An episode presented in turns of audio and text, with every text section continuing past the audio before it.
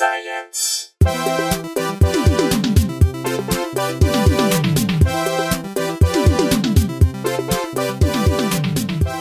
Welcome, good listeners of Probably Science to Probably Science. You're listening to Probably Science. This is a Probably Science podcast. Probably science. I am one of the Probably Science hosts. I'm Matt Kirshen. Sat opposite me is Andy Wood. I'm also one of the probably science hosts. He is indeed. Uh, off in Ohio doing a college show is Brooks Wheelan. Which, by the way, let's put this let's put this rumor to rest. He is not dead. This is not some kind of like Paul McCartney barefoot on the Abbey Road cover situation going. We're not trying to cover for uh, Brooks's demise. He, he will be back at some point. But he'll be left-handed when he returns. He might be. Yeah. Uh, so why not? Well, I think. Well, I think we should just uh, throw straight to our guest. This is interesting because um, our show, the the premise of the show is we have vague science backgrounds but haven't done it in a long time, and now we're comics, and we introduce the ve- re- most recent science stories. Uh, normally to a comedian guest who has no science background, but. Uh, Before you even introduce the guest, I think we should tell a little bit of the history of the podcast. Uh, listeners might not know that you came to Brooks and to me with the idea for this. yep. And my initial thing was, damn it, you're not going to want to hear about. There's this other podcast. it's uh, probably about 10 episodes in at this point. Uh, Yeah, because I was like, no one's doing a science comedy podcast whatsoever. Funny you should mention it because uh, We Tig, had- Tig Notaro, Kyle Dunnigan, and our guest today, David Huntsberger, have a, Hey guys. have a podcast uh, called Professor Blastoff. Uh, not always science per se, but starts with the same three letters as ours. has a logo that has a professorial looking scientist character. Uh, but we insist we're not a ripoff of your podcast. No, I don't think they. Uh, I think the one. I think it's better to have uh, more science in the world anyway. People chatting about it, even if it's. I mean, on ours, we're just such idiots that I don't think in any way, and we rarely talk about anything uh, very topical about science. And Topical's the only difference. Like the idiots thing, I think you're massively upselling our expertise here. we are also idiots, but Oh, that's good. Well, But I we're think that's topical the, idiots. The key That's the ingredient. difference. if you're going to do a science podcast, just really be uncertain of what you're talking about.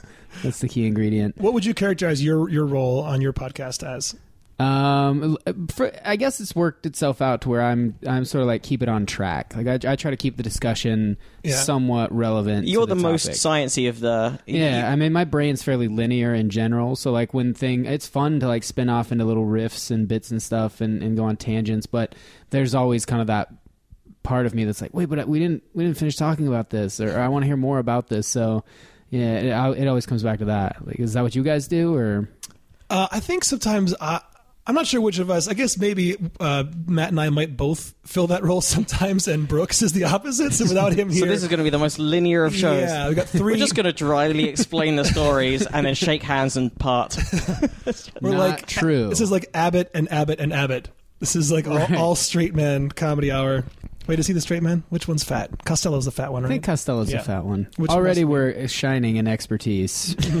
a lot of that. That's how most of the things get is that like figured out. Yeah, I think. Yeah. You also think? Yeah, I think he's that- the fat okay. one. I think that's how science done. That's the probably in the title of the podcast. So, Da- David, what is your scientific background? You Uh, I g- have a degree in civil engineering from Colorado State, is and uh, didn't apply it in any way whatsoever. is that the same type of engineering you have, Andy? Or you, I thought we've we've been doing this podcast for a year together, Matt. Don't we know each other? I just know it's engineering. Mine was electrical, actually. oh, okay.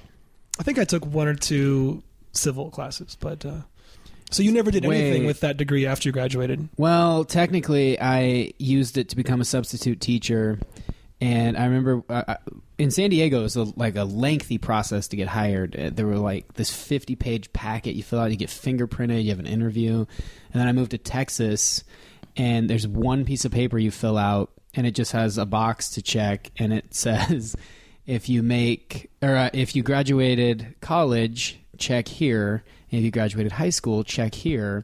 And then it shows the pay scale between the two. And you made $75 a day if you graduated college and 70 a day if you graduated high school. Oh my so all that college work was worth 5 extra dollars a day. See, Wow. So you're like, I mean, wow, the- I could have a, I could have the Big Mac meal rather than just the burger. Right, yeah, yeah. At the end of this week, I'm looking at a smooth 25 extra bucks. if I so work really, it only takes you know like four thousand weeks before you make back that cost of tuition. broke even so quickly. Yeah. Yeah, that was just painful to look at. It was just like such a shining representation of like this is what my Also worrying that Texas, I mean, not surprising, but worrying that Texas is letting people teach the kids who didn't, who graduated high school. I had a weird story that came out of that where I was when I was at that orientation, like getting that paper filled out. There was Yeah. a girl there, and I we were kind of you know, hey, like that sort of thing, you know, like kind of crossed eye contact a couple times, and then when I was leaving, I didn't see her; she'd already left. I was walking around to my car, and she was walking the other direction, and she kind of stopped me and was like, "Hey, I saw you in there. I meant to say hey," and I, "Oh, cool, that's great." And she go, and then we decided we would go out and like get a drink, so it ended up becoming kind of a date we go out and we're sitting there at the table and the waiter comes over and can I get you anything? And I was like, yeah, I'll get a beer. Would you like anything? And she just gets this weird look where she's like, I'll just have some water. And I was like, oh, all right. Um, are you, like, you, you don't drink? She just kind of does like another like sort of, Oh, no. and I was like, started really getting uncomfortable in my chair. Like, wait, I, are you not old enough to drink? She goes, no. And then I say, how old are you? And then the worst response to that came out, which is, "How old do you think I am?" and I was just like, "Oh no!" So now I'm panicking and I'm looking around, like I'm trying to look at her, like, "How old do I think she looks?" And it's one of those things where, like, your perception is, well, we met in sort of a professional setting. Yeah. My in, my in, instincts there were like, "You're this old that you have to be. You're You're, here." you're my age. You are exactly my age because we're doing the same job. we're doing the same thing. It, I guess, you know, say 20. Nope. I guess 19. All the way down to 17 years old. So you're 17 years old. I, so I'm not even now with someone that can't drink. I'm with a minor, and I'm like 23 or 4 at the time, just freaked out. Like, no, I'm just, we're just friends. I just, oh god. And uh, There's one thing not being able to drink. Like she can't see Batman.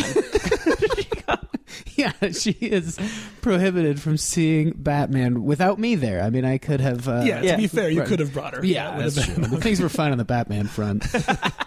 but she had uh, graduated. She'd emancipated herself from her parents and graduated high school early, and is- by the therefore, way, that's a great. It sounds like she there were shackles involved, right? like she broke free from a, a dungeon. it was the million her march. yeah.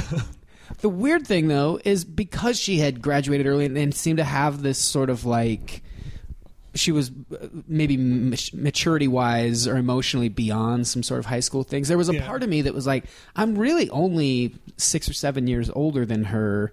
I entertained it for a moment. Like, am I letting societal sort of pressures talk me out of this, or am I trying to get away with being a creep? Or Yeah. I ended up not going out with her because I thought like it's just too weird. Like, I don't want to show Yeah. places. Like, this is my 17 year old girlfriend, so I didn't. But uh, I don't know. Maybe That's crazy, though. I mean, but yeah, you're right. I could see how you would think this person is so advanced intellectually, but yeah, 17. 17. Even it was t- good. even to Well, the so 21 she was teaching in the school. Is, Yeah, later she became a substitute teacher. I How, mean, I how when I- old was some of the? Like, did she teach right the way up to eighteen? Yeah, she when you're teaching? a sub, you get into everything. They so don't. she could have been teaching kids who are older than her. Yeah, absolutely. Yeah, and definitely. I mean, there were kids that were 19 years old in high school, so she would have been there. And as a girl, Jeez. like when I was out of college and I'd be walking around on a high school campus, I would get stopped from time to time. Young man, can I see your pass? I'm like, I work here. And she, being 17, how do you like? You can't have that on your campus. She's just walking along, like, no, I'm a, I'm a teacher. yeah. It, it made no sense. So Texas way behind the ball as far as that goes. I mean, it, out here when I moved to California, they were like, "Oh, you have an engineering degree. Like, you can get an emergency credential. You can just teach right away because there's such a need for math teachers." Wow. And then California, like people Not for spoke up- substitute, for full time for full time you could get be a credentialed teacher and i i kind of wanted to do that and um i looked into it and i got here like the year after they had done away with that program Yeah. because people parents were like that's ridiculous no you can't have someone that's not trained just in there teaching our children because they know math Yeah. And you, you know Yeah, so it's like like emergency laws. like, like, wait, like in times of trouble, you're a fireman now. Yeah, declaring educational martial law, Yeah. basically. essentially You're yeah. the sheriff. You're the fireman. You're the teacher. We'll deputize people in the street as they come up. Yeah, you're a doctor. Like, here's a word problem, and that's all you have to do. Uh, although, although- I actually was uh, briefly, I don't know if I ever talked about this. I, I was a tutor for a little while when I was in the lean years between when my last engineering job ended and when I started to get more work in in comedy related things.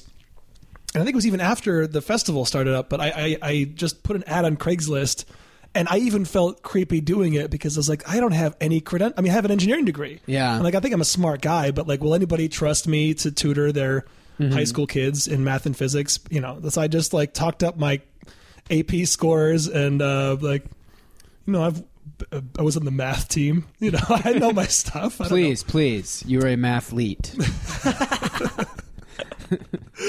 Oh God, did you guys have people in your high schools who would get uh, like academic related letter jackets? Oh yeah, definitely. Oh, it's just the saddest. It's like the marching band letter jacket. Like, Yeah. oh. Is that is that? See, this is not a, th- a thing that happens in Britain at all. Well, so is that like the letter jacket, like the thing that they, like in all college movies, like Yeah. that sort of? yeah, leather sleeves, big Yeah. time. Oh, okay. You get your your high school's uh, you know insignia on the chest, and your name on the other side, and then the sport on the back. Mm-hmm. And it, it was a huge thing. Like I was, it was really important to me status wise in high school. And I wanted the only reason I, I chose swimming was because I heard everybody gets a letter. You don't have to be above a certain Oh, level. so I, nice, I did yeah. that as a freshman just to get the jacket. And my parents were like. Well, I don't think you really earned it. like, they made me wait until I was like better at the sports. I didn't get one until I was a sophomore or junior. But anyway, so I was going to say math and physics tutoring. I did that for a little while on Craigslist, and it actually it was really fun. And um, I had some great kids, so I think I was able to help. But I was really like, I'm just teaching them my own intuition of how things work. You know, like, I don't know if this would.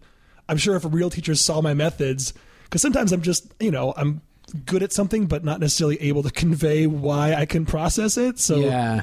that's not a, that's not an obvious thing. Just being able to do something doesn't automatically endow It's just you looking and going, the- okay, so if you see this problem, the answer's six. So just know that. yeah. Oh, just Pat- know that the answer's six to that, and just understand that. Do you guys know Patrick Keene? Yeah, yeah. He has a great joke about like that's why Michael Jordan couldn't be a great coach because he's never seen the game from this from the bench. Mm-hmm. So he'd just be standing over there like this looks weird. Why is no one dunking from the free throw line?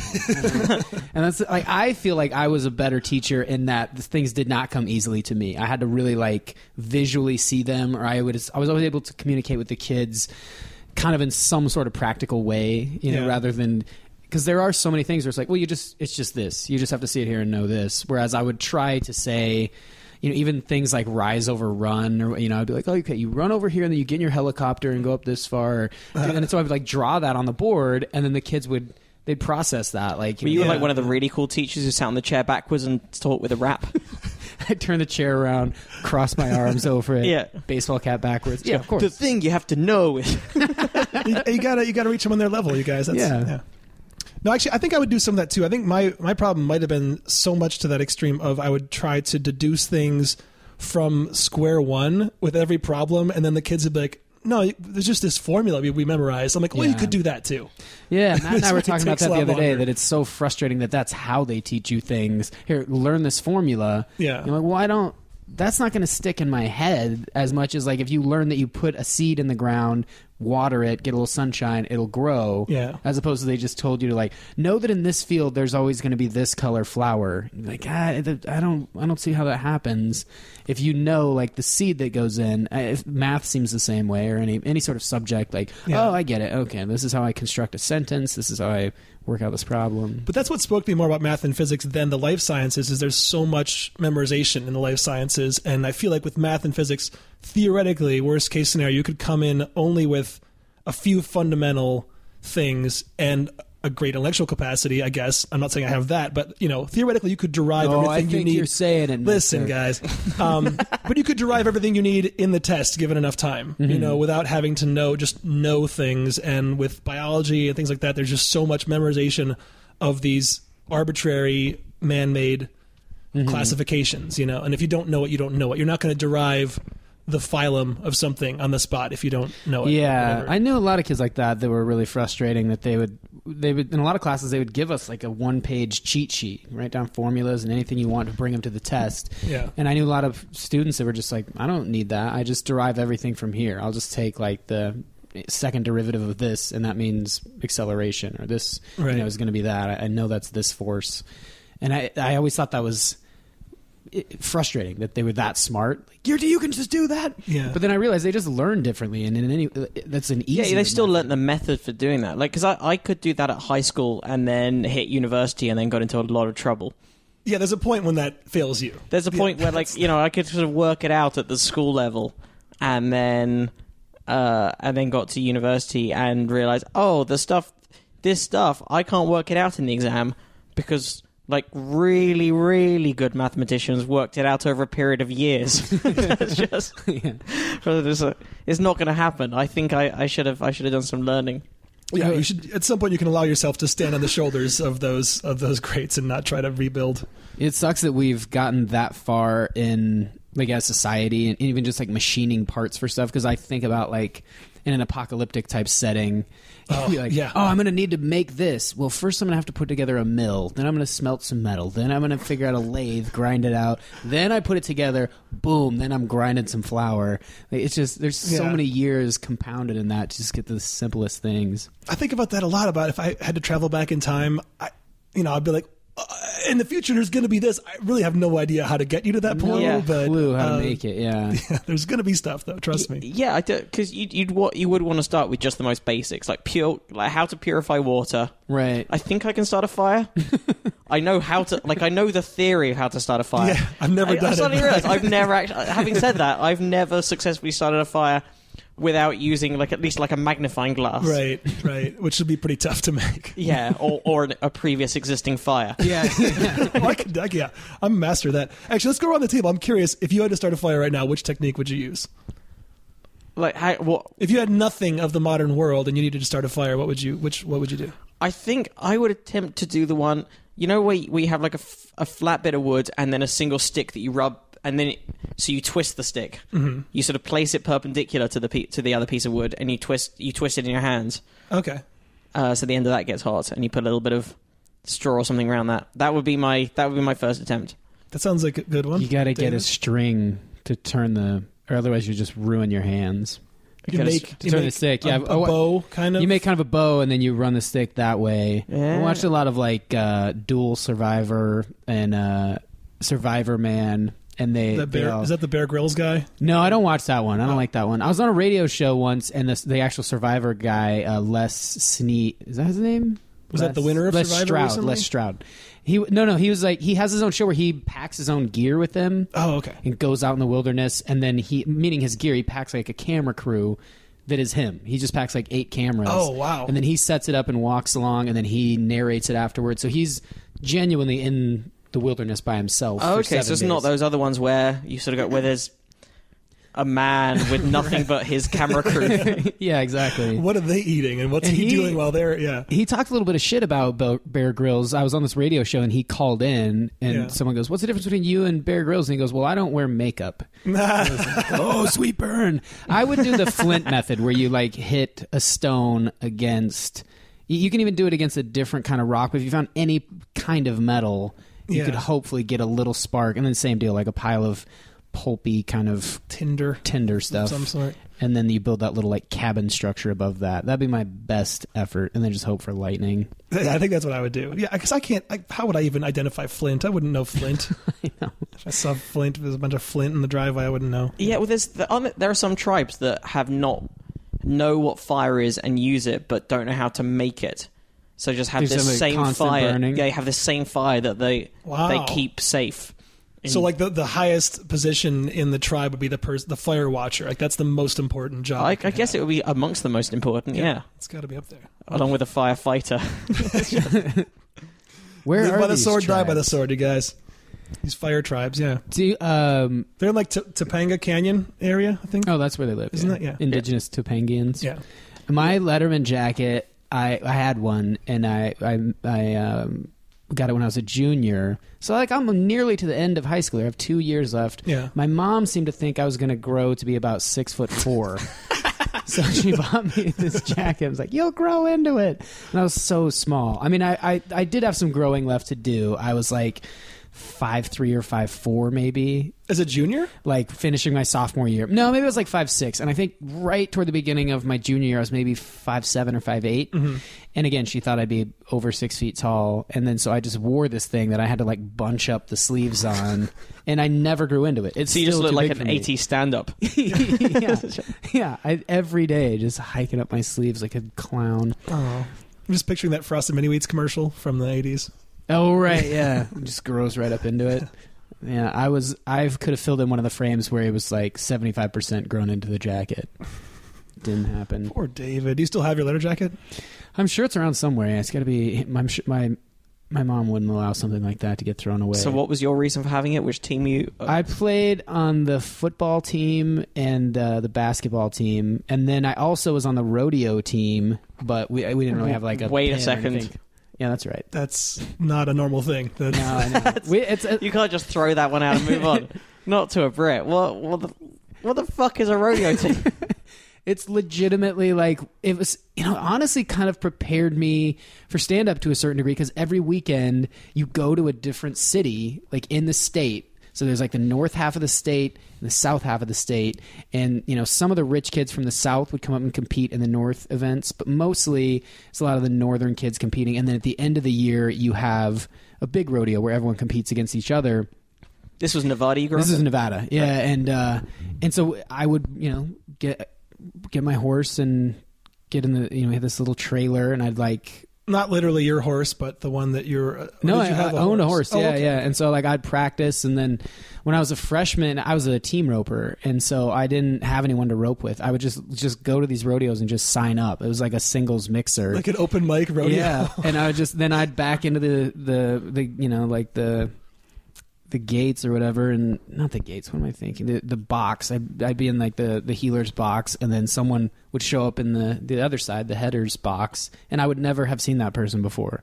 And then we'd engage in this thing that is very like timing based. Like he's going out to rope the horns, and I'm going to try to swing in and rope the hind legs. So you This is agree in advance which bit of the animal you're going to rope. Oh yeah, that's the one thing you have decided on. Like you like at a singles or tails, mixer, is it? yeah, you just sort of say like I'm a tail, and then the other person, then they just match you up. Like this head will go with this tail.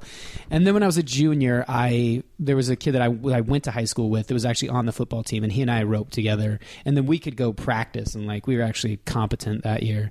The other years, it was just there's some I'm sure some embarrassing footage of Of you on a horse I- with yeah. a stranger. yeah with a stranger like trying to swing I want to see you with a lasso. Like, how have you? You're a stand-up comic who has the ability to rope a calf. How have you not incorporated this into your act? Like, it wouldn't be hacky. It would be fascinating. Everyone would love it. That's, Yeah, I mean, it's not like you're a juggler. Like, it's you're just doing a card trick at the end. I feel like Steve Martin used to do like the it's called the hula hand, which you just kind of like you know loop the rope around. A, but I think he cheated and just tied it into a knot.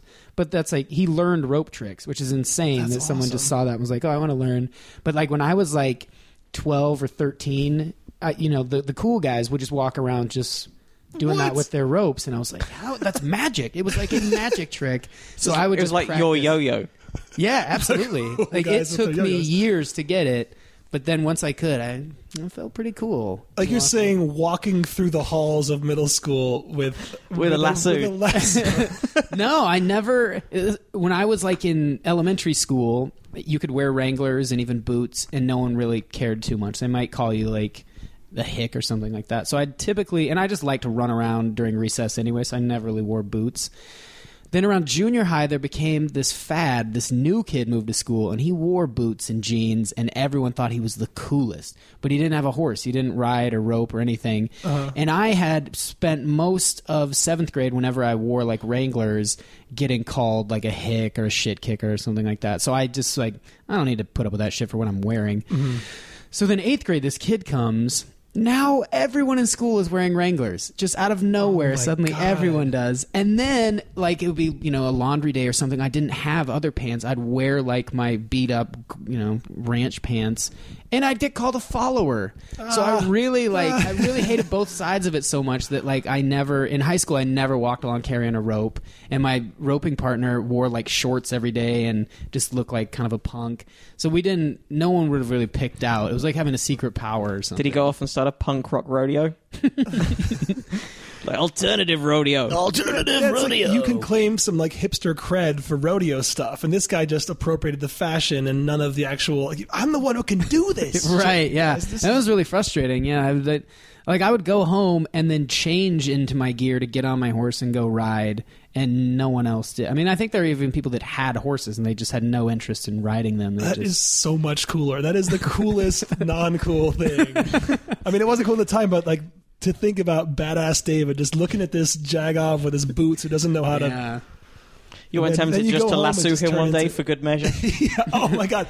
That's how, that's how like that the teen movie that was your story would end is like Me roping him. his hat falls off, you put it on your head, and there happens to be a rope nearby, and Oh, he's right. running down the hallway after stealing your girl, and you just Well, I'm him by the really sensitive to now in movies and stuff where someone is roping because it there's there's a unique wrist motion to it, and Mm-hmm. it doesn't come.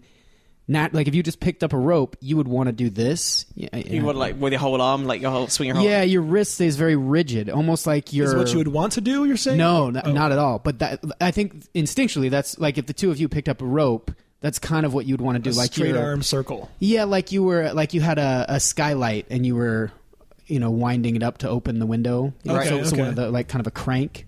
Mm-hmm. As opposed to like your wrist is essentially So like moving in kind of an flicking orbit. around, right? A little bit, yeah. It's and and so in movies and stuff, I constantly watch for that. And it's so annoying. Like it's just one of those little things. Like if cops when they're watching how people hold guns, are probably like, "Oh, come on." Yeah. No one does that. Because- just- because you're not actually flicking around a great amount of weight. It's like it's already kind of an equilibrium up in the air. So all you have to do is just give it that little bit with your wrist. Is that kind of the? I mean, it, it's a loop. So to keep a loop open requires you to sort of make that motion with your hand. Mm-hmm. So if you're doing this, you're collapsing the loop halfway through every time, which a lot of people do. Like it's just it's open, collapses, open.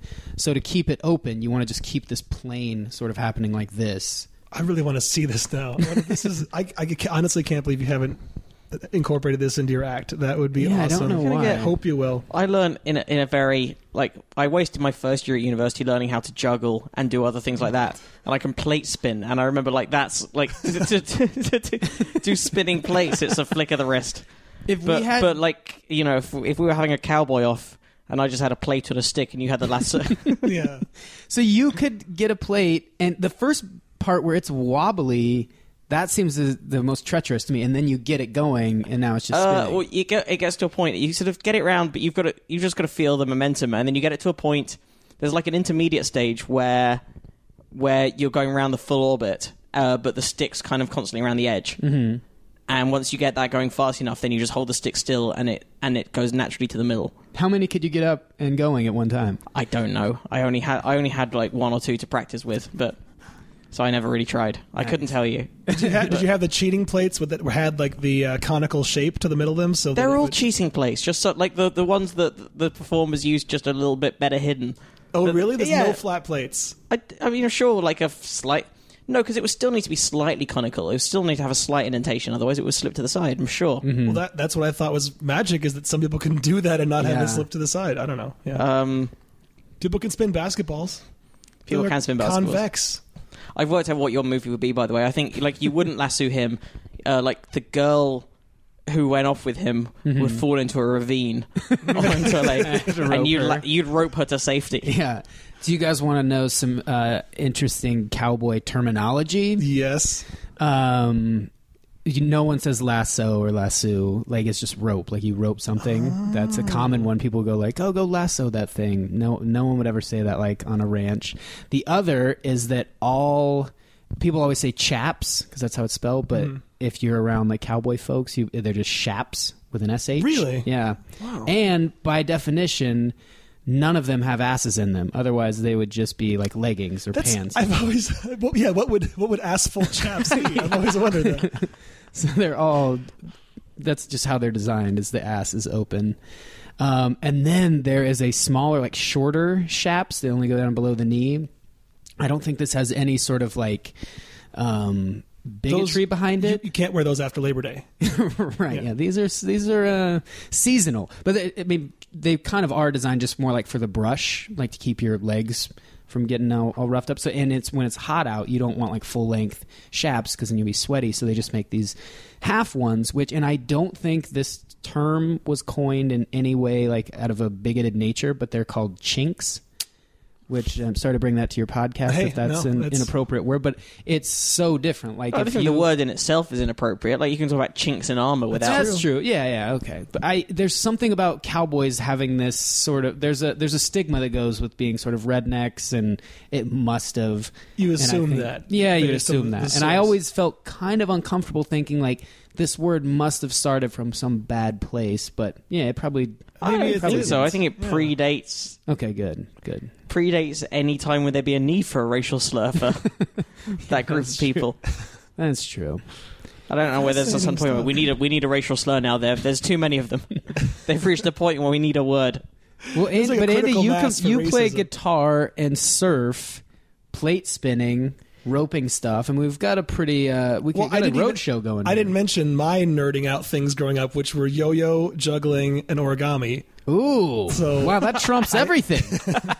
Because those are things that people think they don't care about, and you see origami, and you're like, I have to know how you did that. I have Yeah. to see immediately how you. Although really origami, if you can just follow instructions well, that's that's what it is. I don't, Did you I ever don't invent design- new. So- Crea- so you no, didn't invite no, any- no. anything? Of, of every hobby or skill, it's basically the one that requires the most obedience.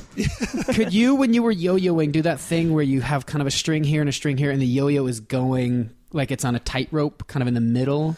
No, I could. I can do. I mean, just like your basic stuff, like walk the dog, rock the cradle around the world. I forgot some of the names of the ones I could do, but they, there was nothing crazy involved. The tricky thing with yo-yos is is whether you want to. Uh, God, we could go on. We're already, you ever use we're that already at half an butterfly? Did you ever use that butterfly yo-yo, or were you Those standard? are easier for like trying to do things where you catch it on the string. Yeah, I didn't use those as much, but I had there was a thing called the Yomega that had a centrifugal clutch, so it would always sleep if you threw it fast enough. like something would spin out from the inside and like Uh-huh. make it spin free. and then which could w- they started up. selling them. We had them in the toy shop that I worked in. Yeah, but if you're a good enough yo-yoer, you don't need that because it's all with like the subtlety of how you throw it down and do or don't move your hand, whether it sleeps at the other rope or comes back up, Mm-hmm. and then you can jerk it and get it out of its sleep. Or the Omega, as it slows, eventually it's going to come out of the sleep just Right. because the clutch comes in. This is super. And then how many So- balls could you juggle? I can only do three. I can juggle pins, but but Matt, I can believe- juggle four balls, that's nice, amazing. And you can go in the circle. and I can do some tricks with. Yeah, really. yeah. That was. Why that, is this not in your act?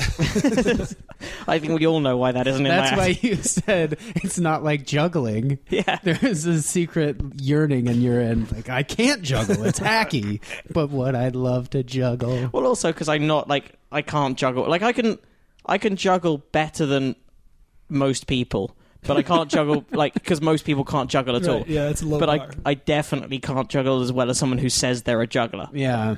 Like if someone actually is a juggler and looks at me like, no, I've, I can, I can I do a few basic tricks and I can do a, th- a couple of things that look really impressive if you don't actually know w- that they're not actually impressive. I can juggle the same as most people, which means pretty poorly. Right. But I can I can make it go for about twenty seconds, and then Oh, it wow. starts to get it starts to get a little haywire. That's not bad. That's That's, that's, okay. juggling. Yeah, that's several loops. Yeah, I think that counts. Um, listen, we Do should. we have something that Guys, ties we've talked about enough science for one podcast. I know this is uh, like we always try to get to the stories quickly, and then you t- turned out to be in a child rodeo sensation. we can't be held responsible. can't. Listeners, You guys, this is not I our fault. won buckles. I won spurs. Like I won things in my life. you are the I never- world's least likely like for like I, I can't if, believe if this. you put ten of our comedian friends in a room and said which Yeah. one used to be the cowboy, No, yeah, I kind of enjoy that. I like. uh The engineer cowboy. Yeah, Comedian engineer cowboy. I'm good with my hands, but you'd never look at me and think that. But like, I can, I can build stuff. I'm pretty. I can't believe you haven't written a spec script about this. like, that's yeah, because because you'd look at me like if you went said yeah Matt Matt learned how to juggle. I don't think that would surprise anyone. Nah, that's not as, No, that's that's not as crazy. No. That's not. That's like yeah, that figures. Did he do magic as well? Not much, but a little bit. just the just the amount you'd expect. Yeah. just the amount you- standard. just the amount you'd imagine looking at me. Just- I wish I'd gotten into magic more. I tried, but I, I I never I took. did too. really. Yeah, I had this a standard magic kit. I liked it. I could, you know, the balls with the cups. That thing. Yeah. That, that was a nice one. The the wand where you could uh you move. The, it, it had the the end of it. You could slide up to make it so you made it look like the one was smaller, even though that one fooled no one. No one Yeah. ever. That was the that was the shittest of all bought magic tricks. yeah. Like just oh, the one's got smaller. How could it happen? Well, I'd imagine because the white pit slides over. Yeah. No, but think of another reason, maybe. when you uh, when you first get that magic kit, they tell you that thing where you hold the wand and just sort of like shake Ugh. it, and you don't even want to try that. You're like, that's stupid, That's and that's a the one that gets everyone all the time. You're Yeah. like, look, I'm gonna make it into like a loose noodle, And then you realize you don't even need a wand. You just use like a ruler You- or a pencil. yeah, you get a pencil into it. Oh my god, the best. And then we'll do science. Last thing, Criss Angel has a uh, magic instructional thing that I watched as a goof, and it's the best because it's all those same standard issue like first ever magic thing, but Yeah. it just comes with a with a DVD that has not even Criss Angel. I think he does the intro. Then it's just hands, and it just has creepy like Criss Angel esque shitty goth music playing, and it's over like a black velvet table. So it's like mind freak. Is your mind freaked now? It just does that His shitty thumb is coming away from the rest of his hand. that coin thing where the first peg just turns the coin sideways so the rest of the pegs can go through. It's like, Yeah. ugh. Anyway, so Matt, what do you have for us? Science. Let's get into it. I'm going for. I'm I'm starting big because because we took a while to get to the story, uh, to the first story. Um, I'm kicking this right off. Monkey midwife. Monkey midwives. Monkey midwife. Uh, this is this isn't a proper science story, but it's a monkey. It's a monkey midwife, a monkey that has been observed helping other monkeys give birth. which is, which is kind of like I always wonder, wondered about that. I did wonder, like in the before humans had midwifery skills Right. And animals that don't have them at all. You just like we need like we need people to help pull the people out of other people.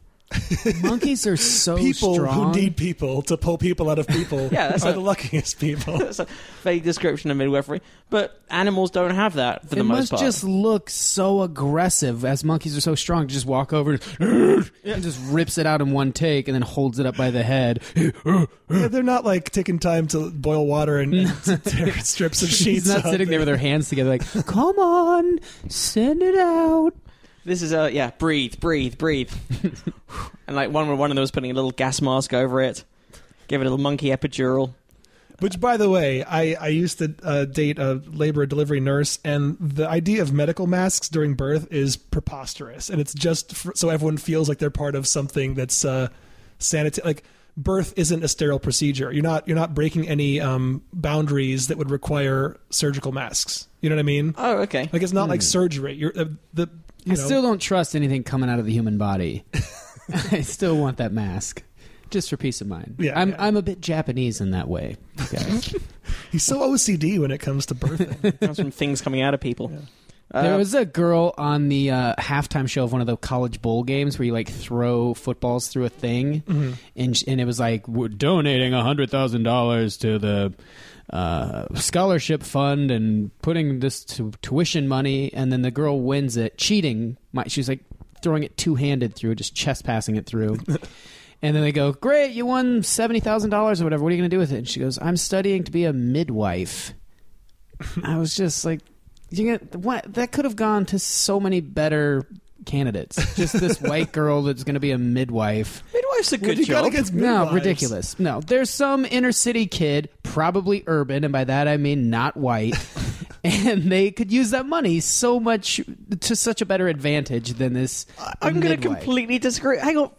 I didn't realize Midwives that people are had kind of such complaints. Oh, I'm against midwifery. you winning money to be a midwife. You know, midwives are like proper medical professionals, like These aren't- proper these aren't maybe on your end of, of things, but in the United States, you just go to the hospital. But, But- you, you might but be when- thinking of doulas. So you're thinking of a doula because that gets into some hippie territory. Oh, okay, maybe that is. what I'm yeah, like birthing birthing helpers. Like I, I don't know, like certainly in the UK, and this is different in America. I've got, I I know um, a friend of mine back home who's a midwife, and she's like a trained, like normally like she's how the- trained, like medically trained. Yeah, yeah, like the- fully medically trained. Okay. Like like the level of training, from what I can tell, is somewhere in between nurse and doctor.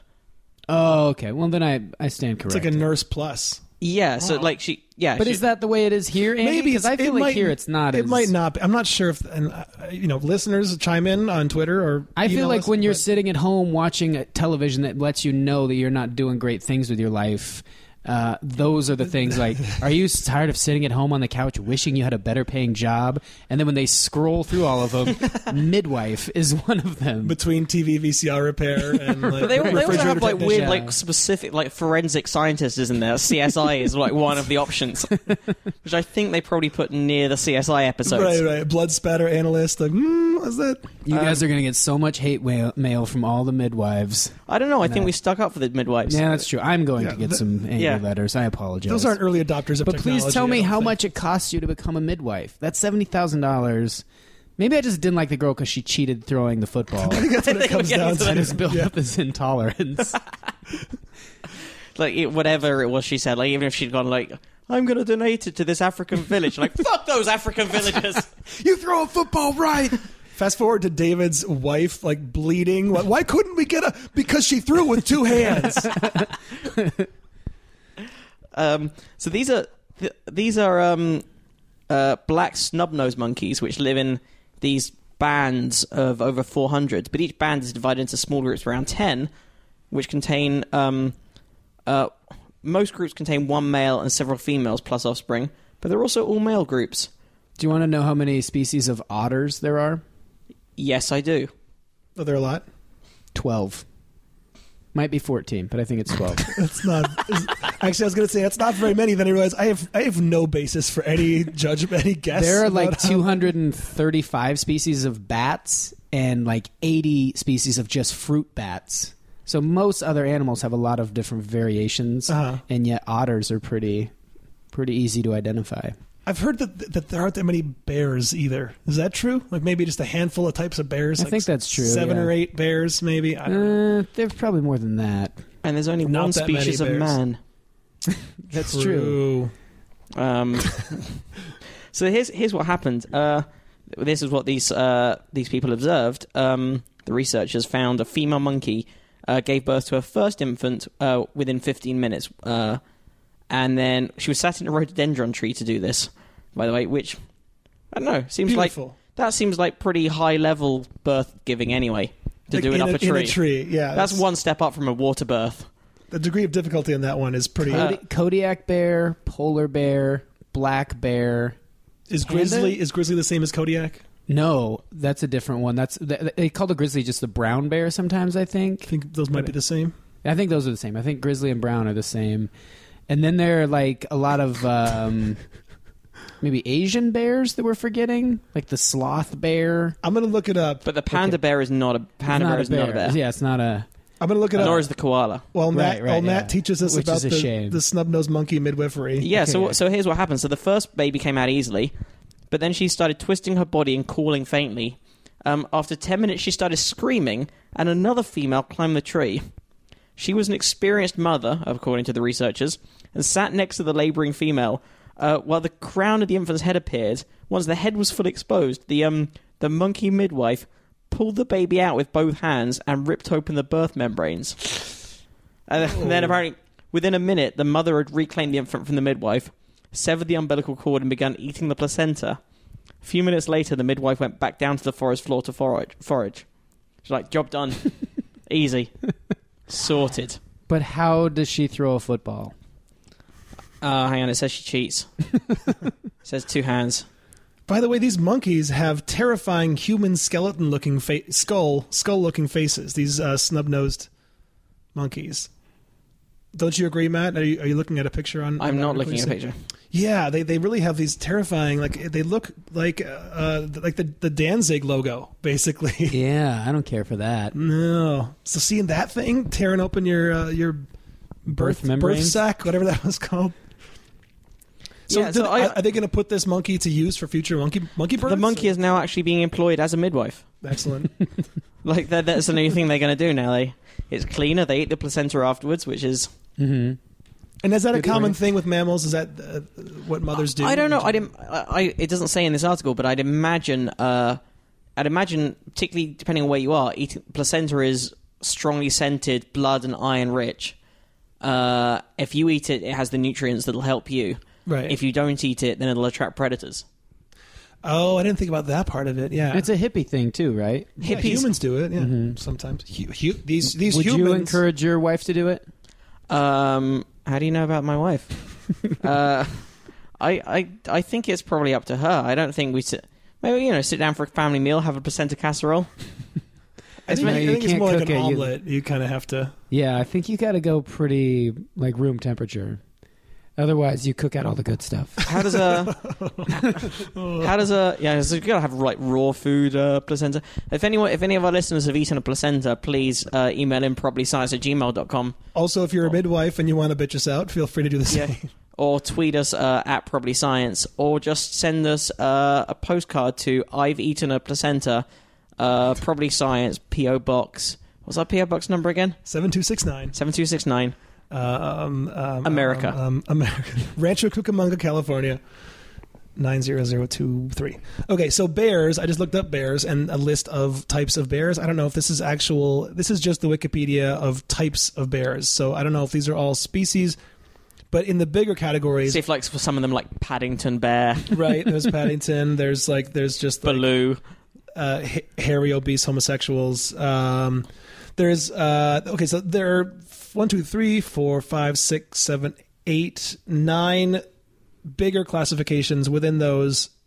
Of like, there's a lot of brown bears. So I guess total types. It looks like there's like 20, but the main things, the groupings into which they all fall are American black bear, Asiatic black bear, brown bear, giant panda. So I guess it does count it there. Sloth bear, sun bear. Never heard of a sun bear Sun bear, that was another one. I polar bear ursid hybrid uh, which i guess is only the grizzly polar hybrid and then spectacled bear which would be your british your paddingtons your more learned. Um, but Do you think so the spectacled bear is actually smarter or just looks smarter? that's the thing is like those aren't even prescription. Yeah it's like drew carey. At this point it's just an affectation. You got the surgery. I'm sorry drew but we, we know you can see now. Didn't he stop wearing them anyway? I think he has stopped wearing them. I don't please, think. please come on our podcast. I don't think he wears them on the Price is Right. oh okay Uh, just for reference, in case there was any confusion there, Drew Carey, not a bear. not a bear He's not one of the species of bear. not a spectacle Nor bear. are we insinuating that. Uh, so anyway, I got a story for us. Um, as a as a maths major and as a civil engineer, at some point, you Oh, may, got my minor in mathematics, guys. Excellent. So come on. are you a Come fan on. of prime numbers? Uh, I, no, none of the math things that probably to you is a mathlete where it was like write out the biggest one you can. Or, none of that stuff ever really appealed to me in the sense that like if we're going to believe that there is infinity, it just seems so dumb. to- Like it just what was the biggest one initially? Probably a hundred digits or something. It was not deep into the. And now we every few years get a little bit further. It still seems so stupid to me. Well, I mean, sometimes it's not just like this exercise, and I did it, and everyone else is trying to find. I don't think it's purely uh, academic. Like there are actual practical uses for encryption and things. Like the higher, Yeah. the larger a prime number, the more useful it would be as as a uh, key. I used to understand like RSA encryption. Did you ever Well, study yeah, that? the way, the way it works, um, the idea behind public key encryption is basically you want to have a code where, um, rather than like old school codes where both sides need to know the same code coding information, and if one side f- loses that code or to the enemy, then they can decode everything. The idea is you want to have a code where one person can encrypt it, uh, but not decrypt it, or decrypt is that the word? Break it, crack it, Yeah, whatever. yeah. So you you want to have a mathematical process to do that. That's one way. That's easy to do one way and really hard to do the other.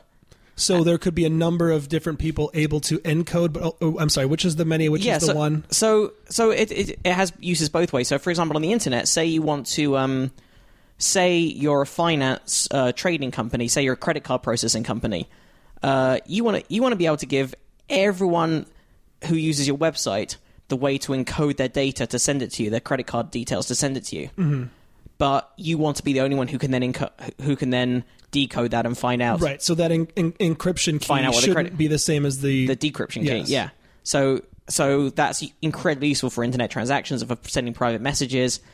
And what you need for that is any kind of mathematical process, a function that's easy to do one way and very hard to do the other. So um, so most most uh, forms of encryption, like you know the most basic replacement, the most basic form of encryption where A goes to B, B goes to C, C goes to D if you know that process, you can reverse it instantly. It's exactly as easy to do it backwards as it is to do it forwards. Um, if, on the other hand, you do this, if you have a process that relies on two large prime numbers, um, it's very easy to multiply two large prime numbers, it's very hard to work to prime factorize a large number. Because you would have to continually keep dividing that final number by successively larger, Yeah, larger there are numbers, ways to, hoping there are ways to do it that are quicker, but it's still a very very lengthy, slow process. It's very hard to break a large number that's the product of two primes into those two primes. Right. So that's basically that's, So that's ba- the usefulness. The larger the prime, the, the longer it would take because any of those encryptions eventually could be cracked. But if you just lengthen the amount of time it would take the world's fastest processors to do it, yeah. So if you it have so the longer these keys are, the harder they, and it, it is exponentially more difficult. I was led to believe that you guys didn't know stuff. Um, here's the thing: I know stuff in the most hand wavy way. If you ask me to now write down the equation, which I had to in my exams, at some like uh, there was one of the questions in my finals. I remember at university was explain explain this process, and you can't do it the way I just did with words. You actually have to write down the equations. Uh, but so there was a point that I, I knew how it worked. Now I'm just like they use this fact and do a thing with it. it's just well, how do they how do they apply that process? How do they apply those two large prime numbers to encoding? Hey, don't worry about it. Don't worry about it. But no, what you said is, is right on. I'm just reading up on RSA encryption, and uh, yeah, you you would compute um, a, a, a modulus, which would be the product of two large primes, and that would be something you'd use as the the way of deriving both the public and the private keys for the encryption. So Yeah. the larger those numbers are, the harder it would be to ever crack those. So the point Uh, of all this, oh, the sorry. way that process that process the way that it also does work both ways as well as being able to give everyone in the world the two like the the public key Mm-hmm. and they encode it and you're the only one with a private key and you can decode their credit card details whatever you can also prove that you're legit by using the private key to encode stuff and then they use their public key to check that it's you because only you could be the one who encodes it so you can then go i'm the i'm definitely the credit card company sending this message back to you you're saying, so th- the process does work in the opposite direction. It does work in the opposite direction, but you still can't work out what the public key is. you would just the private key. you would just see that you got the message uh-huh. correctly from them, indicating they had the correct private key. yeah. so you when could you trust them. hear one of these stories, like when a hacker has gotten a, like a database or knowledge of something like this, It's it's never it's not the encryption key. it's never almost never that. I mean, like because it's just it, there's no shortcut to to f- figuring out. Uh, there's, there's- I mean, there. I guess maybe there are some algorithms that could speed up a search for the factors. Yeah, factors. and of, I, I could be I, I could be wrong, but yeah. But from my understanding, is when people have hacked into computer systems, they're not they're not cracking the code. They're, They're not not, they're cracking not they're not taking that code and cracking it. They're finding ways into the system. Because they're you'd have bypassing to, that door. Just at the begin, just in the most basic sense, guess the two prime numbers they started with, or, or somewhere if you could there. guess these prime numbers, which are however many digits long, then yeah, you would have both keys, right? Yeah, but um, but yeah, it's not. I, like from my understanding, it like that's not when you, whenever you see there's like a security leak in a thing, It's that's never- that's nothing to do with that. That's that's clever computer coders Or sometimes finding just- bugs in someone's code. Oh, okay. or just social th- like that whole phone hacking scandal was just celebrities and and dignitaries and politicians who never changed their default password on their voicemail that's all it was Well, Yeah. yeah, that's um. Yeah, again, from what I understand, like uh, the vast majority of hacking and cracking is is people doing stuff like that, or, or people being tricked into giving up their passwords, mm-hmm. or or even people doing versions of that thing. Um, like I, I know I know two people who were possibly hacked in that process in that tabloid thing because they were prominent bloggers who were once secret bloggers yeah uh, and uh, and who got exposed. You know, here's the secret identity of this. Um, and both of them suspect that at one point they got an email from a journalist that just had like a like a spam attachment that was actually a piece of malicious code designed to try and back like hack into their system, open up a little a back door, because because that's much that's that's the way you get into those things. And also, when you're talking about people hacking into those systems, they're not encoded using this stuff. That's not what that that coding is used for. right right Um, that's used for like sending an encrypted message, not for locking down a system. yeah so the whole oh sorry go ahead I've you know worked a little bit. Like I'm sure you have, obviously a lot more with like electrical, but writing like C or any Visual Basic, or where you're seeing loops and and actual coding. Mm-hmm. I still don't understand how you send an attachment that just is like a rabid animal, and then once they click on it, it just opens the cage and they get in there. Like I don't see how that code starts to work. I don't. That is so foreign to me. To like Yeah. where it enacts itself, where it attaches and starts running its own code. I mean, I I- don't know either, unless what the thing you're attaching is actually an executable application, in which case it does make sense. But if Yeah. it's just something embedded in, I mean, I think a lot of times it's just taking advantage of of, of security holes in in things like Microsoft Office products. You know, like if there was some or even people just putting in their passwords. Like I remember, I got I got scammed um, once when MySpace uh, was still the thing we were all using, where it, I just fell for that most basic. Uh, someone had a video on their on their feed that they sent to me or in a message, and I clicked on the video, and then it took me to a MySpace login screen. Uh, And I just went, oh, I must have signed, my, signed me out. And and I just typed in my username and password again, like an idiot, not realizing that it wasn't a MySpace login Right. screen; it was a fake one. and then, and then everyone, and then I suddenly got a flood of messages from people asking why I'd sent out a bulletin advertising a, a porn website. or a Macy's gift card. Yeah, That was a big thing for a while. but that, that's what that's what the vast majority of hacking is. The vast majority of hacking is is little more sophisticated than uh, than those Nigerian scam emails. Like it's just put in your details here, okay, and and we fall for it time and time again. And then some, and then more sophisticated versions of that. And then there are obviously those people who are doing incredibly clever computer stuff and bypassing bank security systems. And I don't used to- understand a single thing about that. We're flying drones and wars, and now we're not even grifting people face to face. Like if someone came up and swindled you at a grocery store, and oh yeah, yeah, here you go, I'll give you, you'd be like, ah, that guy, I got grifted good. But when you just click on the wrong email, There's no fun. No. You kind of respect the person who's doing it face Yeah. to face. There's a certain Yeah. amount of dignity. there's a Yeah. charm to that grift. Yeah. Well, uh, grifters, it, online grifters looking to crack these codes are going to have an even tougher time because uh, the world's longest prime number has now been. Fa- I mean, another prime number even larger than Yes. the previous known Exactly. largest. We prime- found it. We found this the is world's the last one. There are none bigger. There are there are an infinite number of primes. Uh, until 2000 or since 2008, the largest prime uh, has been t- almost 13 million digits, but now one has been found uh, that is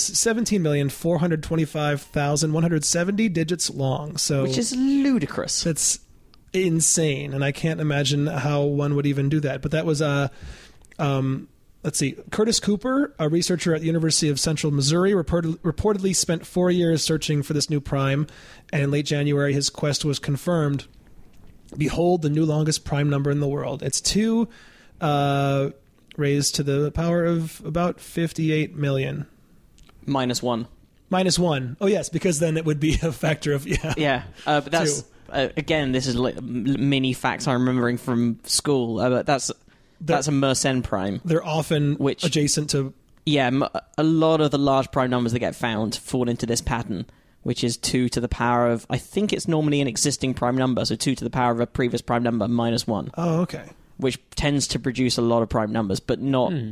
but not exclusively. There's no pattern that's been found that always generates prime numbers. Yeah, that's Do the you think interesting there thing about will primes. be, or is it that- just too obscure right now? No, I think the way primes tend to work is that you can't find a. What's interesting about them is there doesn't seem to be any kind of formula that generates them, right? but a lot of them fall into certain patterns, and there are certain types of groupings, and this is a very common one. This pattern. Which, by the way, we didn't even explain for uh, for listeners that don't know what a prime number is. It's a number that can only be divided by one in itself. It has no other factors. Yeah. Which is why when you multiply two primes to create one of those keys, it's so difficult to find out what those numbers are because you couldn't You can't break it down can't any break further. down that nu- that number into anything but those two. The prime factorization would just be those two numbers. So anyway, just wanted to clarify that in case anybody was shaking their fists at their uh, iPod this whole time.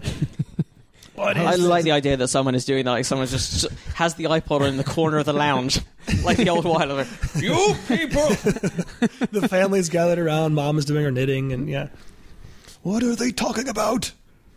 Um, So, uh, yeah, you, you you did mention that this was a Mersenne prime, um, and every number that is thought to be a prime has then has to be thoroughly tested for divisors. So there's also a process of that after you think you've found one that everybody has to review that to make and, sure. and they quite often um they quite often use uh distributed computing for that. They like I remember at one point I had one of those running on my computer as a screensaver. Are you talking about the Great Internet Mersenne Prime Search or GIMPs as they call it? Yeah, I think I might have even had that, or maybe I had the the find uh, the SETI one instead, find a space signal. Oh, I remember that in But- college. Friends of mine did. But yeah, they take these these projects take advantage of like there are there are two ways you can get huge computing power. You can either have a supercomputer which costs a fortune and you have to pay for the amount of time you get to use on it. Or you can try and get these projects up and running where you write a program that distributes the tasks across thousands and thousands of home computers. So people just, you know, when your laptop's on and it's uh, computer's on and it's not doing anything, when the screensaver comes on, uh, instead of just going to a slideshow of your holiday pictures, um, it runs a program that's checking that's checking for prime numbers or checking for signals or looking for asteroids or whatever. Um, and Yeah, this, it- I believe, is one of these processes. Yeah, it said that that GIMPs uh, harnesses the computing power of 360,000 volunteer processors to find new, ever larger primes. So thanks for contributing, everybody. Although I guess this scientist did. Uh, I'm not sure how he, if this was, if, if maybe that system was used just to check this, or if it was used to find it. It said uh, after Cooper made his discovery, one computer among his prime searching network spent 39 days to prove the number was truly prime.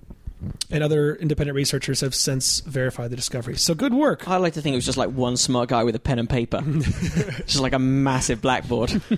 just had one all nighter because like ah I'm tired, Yeah. but we found it. And by day, he was a janitor. he just he just left a 17 million character prime number just on on the on the door on the glass door in between. Every chalkboard in the world is lined up to make room for it. Matt, do you have another story for us?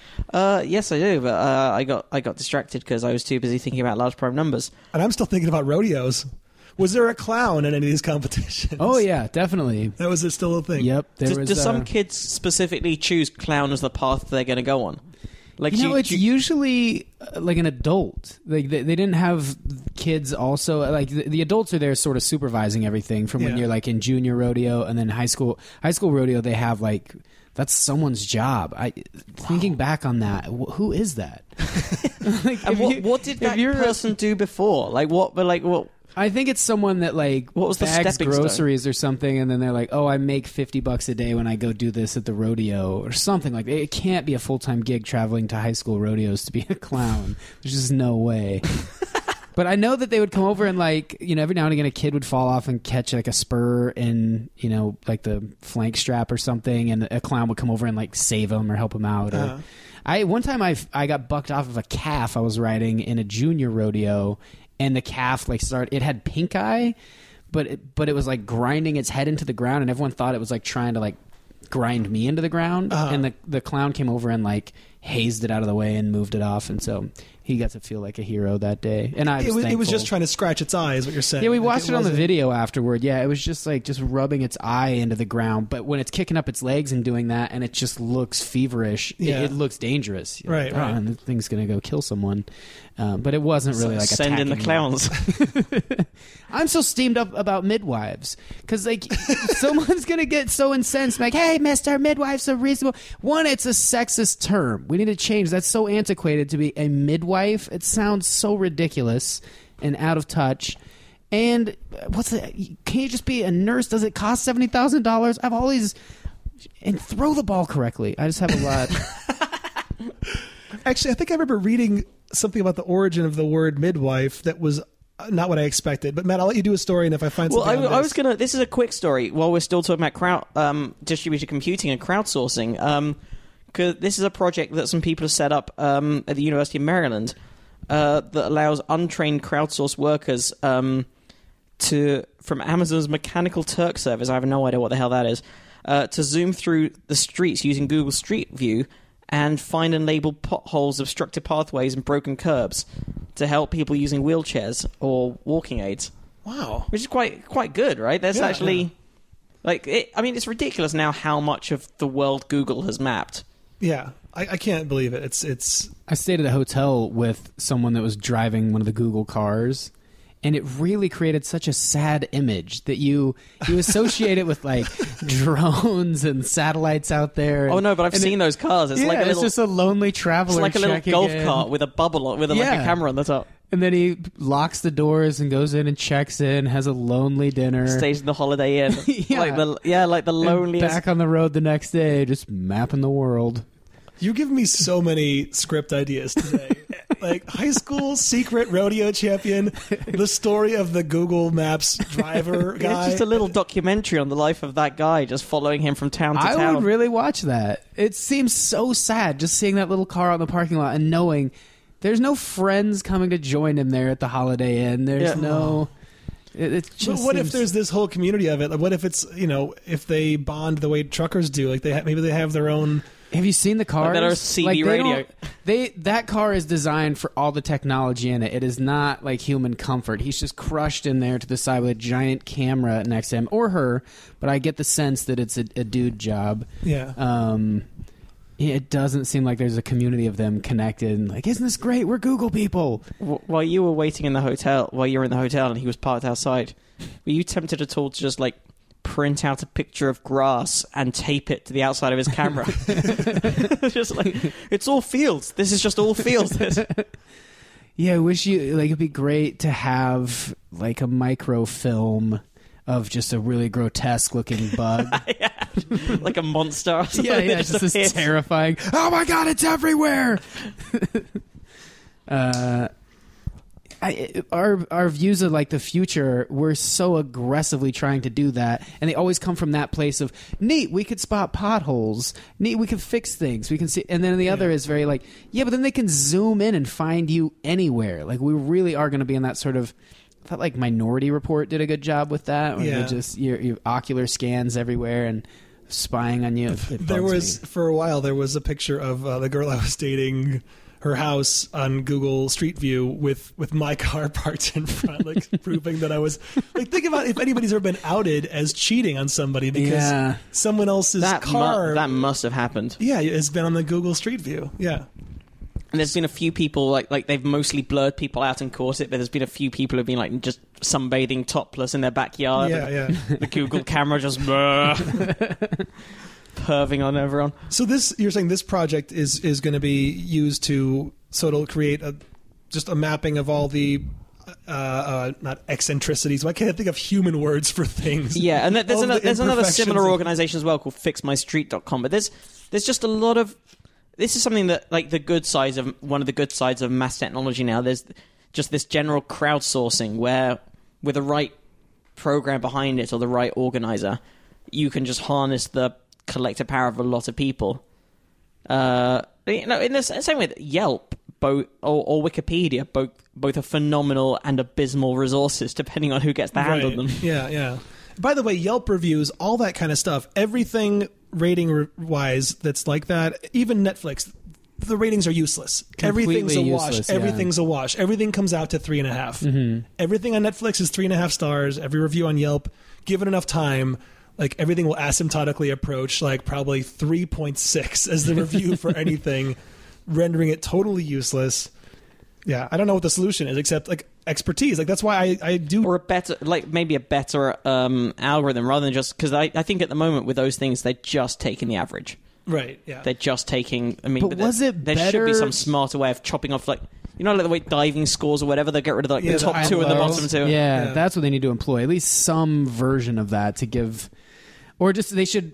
The amount of letters used in the review should incrementally decrease that person's weight of their score. Because when someone writes just a diatribe, you're like, "This person is I- unbalanced." Yeah. Don't spend your time doing this on the internet. It's not as helpful as you think. and, it and is. also uh, and also there should be something that weighs up what that person has also reviewed in other things like if that yeah. person only ever gives one, or five star, star yeah. reviews Yeah. Yeah. Uh, same with IMDb. All you people that put Shawshank Redemption to the top of the list for a while there, because there was a period when that was the quote unquote best movie of all time. it's a good film It's, it is it's good perfectly good. Yeah, it's a serviceable movie. Yeah, the best movie of all time. Ridiculous. When when the arts or uh, any sort of entertainment are put in the hands of the people, that is a terrible idea. Yeah, that's essentially yeah. what's happened with Netflix. And but was it better when giant record labels could own and be sort of the tastemakers and like, here, this is who we've deemed to be the top. I This only recently hear. found out how they test TV shows. And like I, I knew they have focus groups, but I did I thought they got like survey them afterwards. But they have a dial, Like I only just found out like they they sit everyone gets given this sort of control box with a dial on it and they mm. watch the show and they continually turn it to the right when they're happy and turn it to the left when they're unhappy.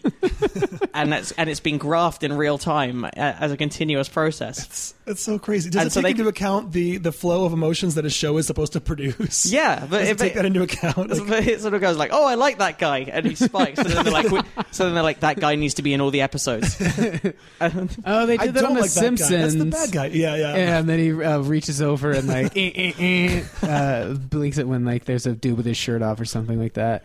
But uh, um, I had a thought there as far as oh, like big corporations when people hate them but they don't really have an intuitive sense of as to why and it's that like when someone creates something that they care about meaning like we're going to manufacture this product or market it and sometimes that is entertainment like this is something we care about we want to it gets it gets big. Word of mouth gets out. Like this is great. This person is brewing great beer, or they're making shoes that are really comfortable and functional. And then they maybe get a franchise, or it gets just too big, and you start hiring people. And that person that was maybe in charge of it and loved it goes, you know, I, I don't want to work this hard. I want to bring in a team. Right. But you don't hire someone that's done the same thing. You hire someone that's gone to school and learned how to like generate a profit and market stuff. And that's when you go from like, oh, we're making this show that we really feel good about and there's a lot of depth to it and character development to sitting in rooms with people just with so buzzers. they go like, they like they like the gun guy. yeah. green shirt, guys. It's a green shirt. it's going to make this show a hit. Well, that is that is to an extent that is cargo cult thinking. That's that's the the that's absolutely like that. This is the thing that's working. Well, no, it could be the complex series of of Yeah. Uh, of events that have led to that thing and the context of that guy. No, no, it's when that guy comes in and he says Yeah. those words. Yeah, so we'll yeah. get him to come in and say those words in every episode, and people will be happy with that. And how many things have you known how you felt about them exactly when you're watching it? I mean, Yeah. you have a good sense, but you're probably 85%. You go a couple days afterward and you're like, I really hated that movie. Or the other side. which yeah, is or like- just that movie. Oh, that that was good. Yeah, it but stuck again, with me a little I guess bit. for network TV, they're really it's about the or TV in general. It's about the advertisers. So it is actually to an extent about how happy people are in that exact moment. Mm-hmm. It's like I'm happy right now, and I'm I'm feeling good about myself, and I'm going to stay on this channel. What's this product? I'll carry on watching. yeah. But think about watching something and having to decide how you feel the entire time. What- What percentage of your mental capacity is on the actual Yeah. show? Exactly. Yeah. They do they do that throughout the um the presidential debates as well. Right. Like they've got um a CNN like when they rerun it, they've got the like they I remember they show the thing in its entirety and then immediately afterwards, like once they've done all the little post interviews and everything, they re-show the entire debate. And this time with their news with their ticker underneath for how much how happy people are and it's divided to like men and women. Well, no, They're the there two were, lines li- there were like, live ones during the actual debate this year. I think. Yeah. There were like there were charts, and they the two lines that intersect, and someone gets an applause break. Someone mentions Yeah, like you know, so the when flag. someone does something good, like Obama, Obama scored a point, and then they- and then you know, the line goes up, and then he gets nailed on something, and the line goes down again. right, right. Or he, he does that uh, the great zinger about uh, bayonets, and it's like Yeah, the it's like, blue yeah. thing spikes, like boom, mic drop. Yeah, that was the best, you guys. Yeah, speaking of things you know you like right away, though, go see Side Effects, guys. Listeners to this podcast, I just I was late to this taping because I went to go see the new uh, Steven Soderbergh movie, Side Effects. Awesome. Don't read about it. Just trust. Trust in the expertise. This of, is coming from a guy who described the Shawshank Redemption as serviceable. yeah, side effects was really fun. Uh, and actually, I went to see that because I trusted in expertise, which I think we're all lacking. Like with, yeah, everybody's got an opinion, and a lot of people like to bash the idea of critics, but like critics serve a great purpose. When I mean, not for everybody, but if you find a critic whose opinion you share or who you think has a valid understanding of things. Then when they say something is good or bad, it carries some weight because we don't have infinite time to go watch everything. And I, so I didn't even read the review. I just saw the AV Club gave it a B plus. I'm like, those guys know their shit. Like that's going to be a good a good movie. So I, d- I saw it. It was good. You know what else they gave a B plus to? Uh, Love You Mean It with Whitney Cummings, the show that I worked on that just got canceled this week. So thanks a lot, E. We appreciate that. Uh, Andy's out. Andy's out of a job. a little bitter. I'm unemployed now. Yeah, it was a funny show, you guys. I was proud of it. Anyhow, uh, bigger and better things, right? That's right, dude. Matt, you have one last story for us? Uh, yeah, why not? Well, there's a few stories I was, I was shoot, picking between, but this is this is one of these stories. Um, a sort of accidental, possible, possibly good, but maybe not byproduct of pollution. Uh, it was like, um, it's, this is an article in the New Scientist that says uh, sooty ships uh, may be geoengineering by accident. Uh, so this is um, soot from oil burning ships is dumping about a hundred, about a thousand tons of soluble iron per year across 60, 6 million square kilometers of ocean, um, which sounds like a terrible thing, but it turns out um, fertilizing the world's oceans with iron has been controversially proposed as a way of sucking carbon dioxide out of the atmosphere to curb global warming. Yeah, that's why we did it. yeah. Uh, apparently, some geoengineers claim that releasing iron into the sea stimu- will stimulate plankton uh, blooms because it's a, I guess it works as a fertilizer, uh, and the plankton absorbs carbon.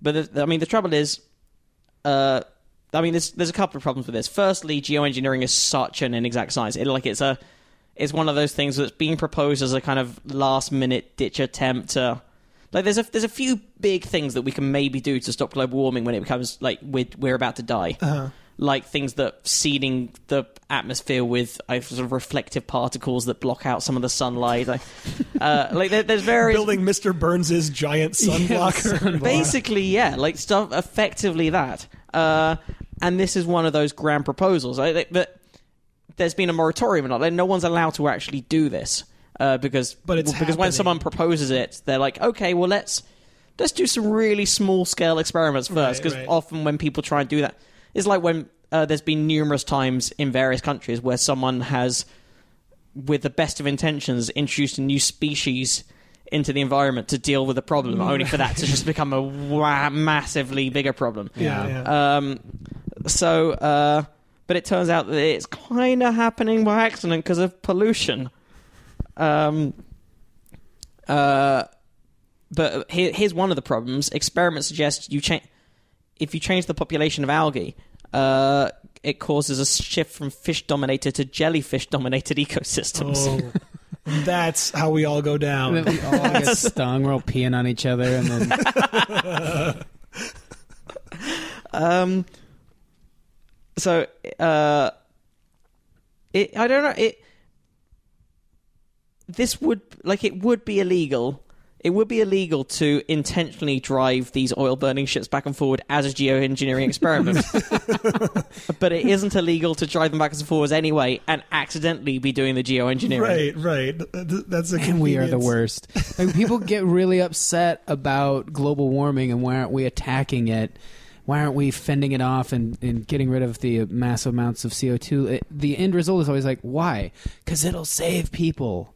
And who's creating this global warming? People. It's just this stupid closed Yeah. loop. Like, Except it's Well, you- not because you- it's kind of like who's causing it? Very rich people in towers where they're safe. Who's in trouble? The poor people who live in places where bad weather kills all of the village. God, yeah, I've heard I've heard stories recently about the air quality in China and how it's the equivalent to like sitting in the smoking lounge at an airport or something. yeah, I and, don't know, and, some kind of crazy. and there are other, you know, uh, when there's when there's a drought and crops fail, that uh, that doesn't affect the CEO of ExxonMobil. right. Like that, they're still able to they're still able to buy bread. They're they're getting wheat from somewhere. It's still Yeah, it's not going to hurt them. I'm I'm curious about David's thing now because it reminds me of a of a bit. I don't know if you still do in your act.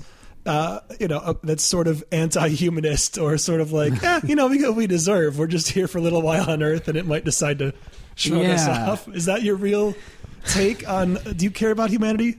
Are you a misanthrope? Um, I'm a misanthrope in, but a lovable misanthrope. You- No, I, don't- I individually I care about people a lot, but I also it's it's not fun in any way to have to see these mass sort of um, you know whether they're like a natural disaster type event or Yeah. or even just when you know someone personally and they pass away. So there is a part of me that does kind of root for like a giant event, like just tidal waves worldwide or uh, and then everyone going together, which seems like it would be terrible, but there's some sort of comfort in that, knowing like that we'd all go at the same time. I feel that too. Yeah, yeah.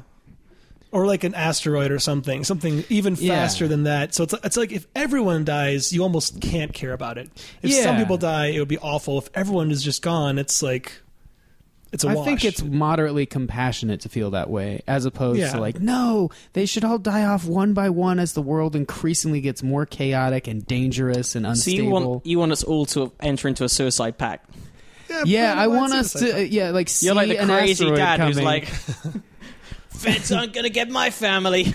if there was an asteroid coming, I like Andy and I would be out there being like, let's just call down the lasers, let's just relax and let it wipe us out. Well, I mean, I think I would probably be trying to talk to some ladies about. Listen, we've got like five, six hours. Uh, let's Yeah. make it count. Which of you ladies shares my opinion on this and likes origami?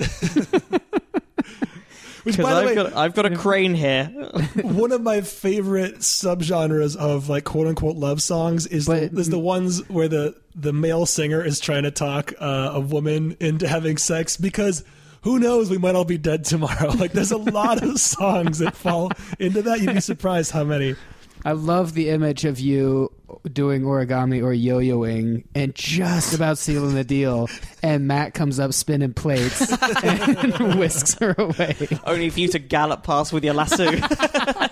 Literally like hook her, pull her up onto the saddle Yeah. behind you as both of us are just his plate falls. He just looks off. My yo-yo just falls. and then we're just rolls away. and then there's just two of us are sadly having dinner with a rodeo clown. I just thought your plate drops, my yo-yo falls. We both look at each other, shrug, and then start making out with each other. Is what I thought happened. Is that? Not, Oh. I don't know. Maybe that's just my. Uh, Sixty episodes and it comes to that. It's a long game. Listen, I'm in it for the long haul. I wasn't Uh, going for. I wanted to prove these feelings were real. Yeah. So drop It's the mics. Let's do probably this. homosexual. It took me so long just to get Brooks out of the equation. Uh, David would just leave. Sorry to be a wedge here, guys. That's okay.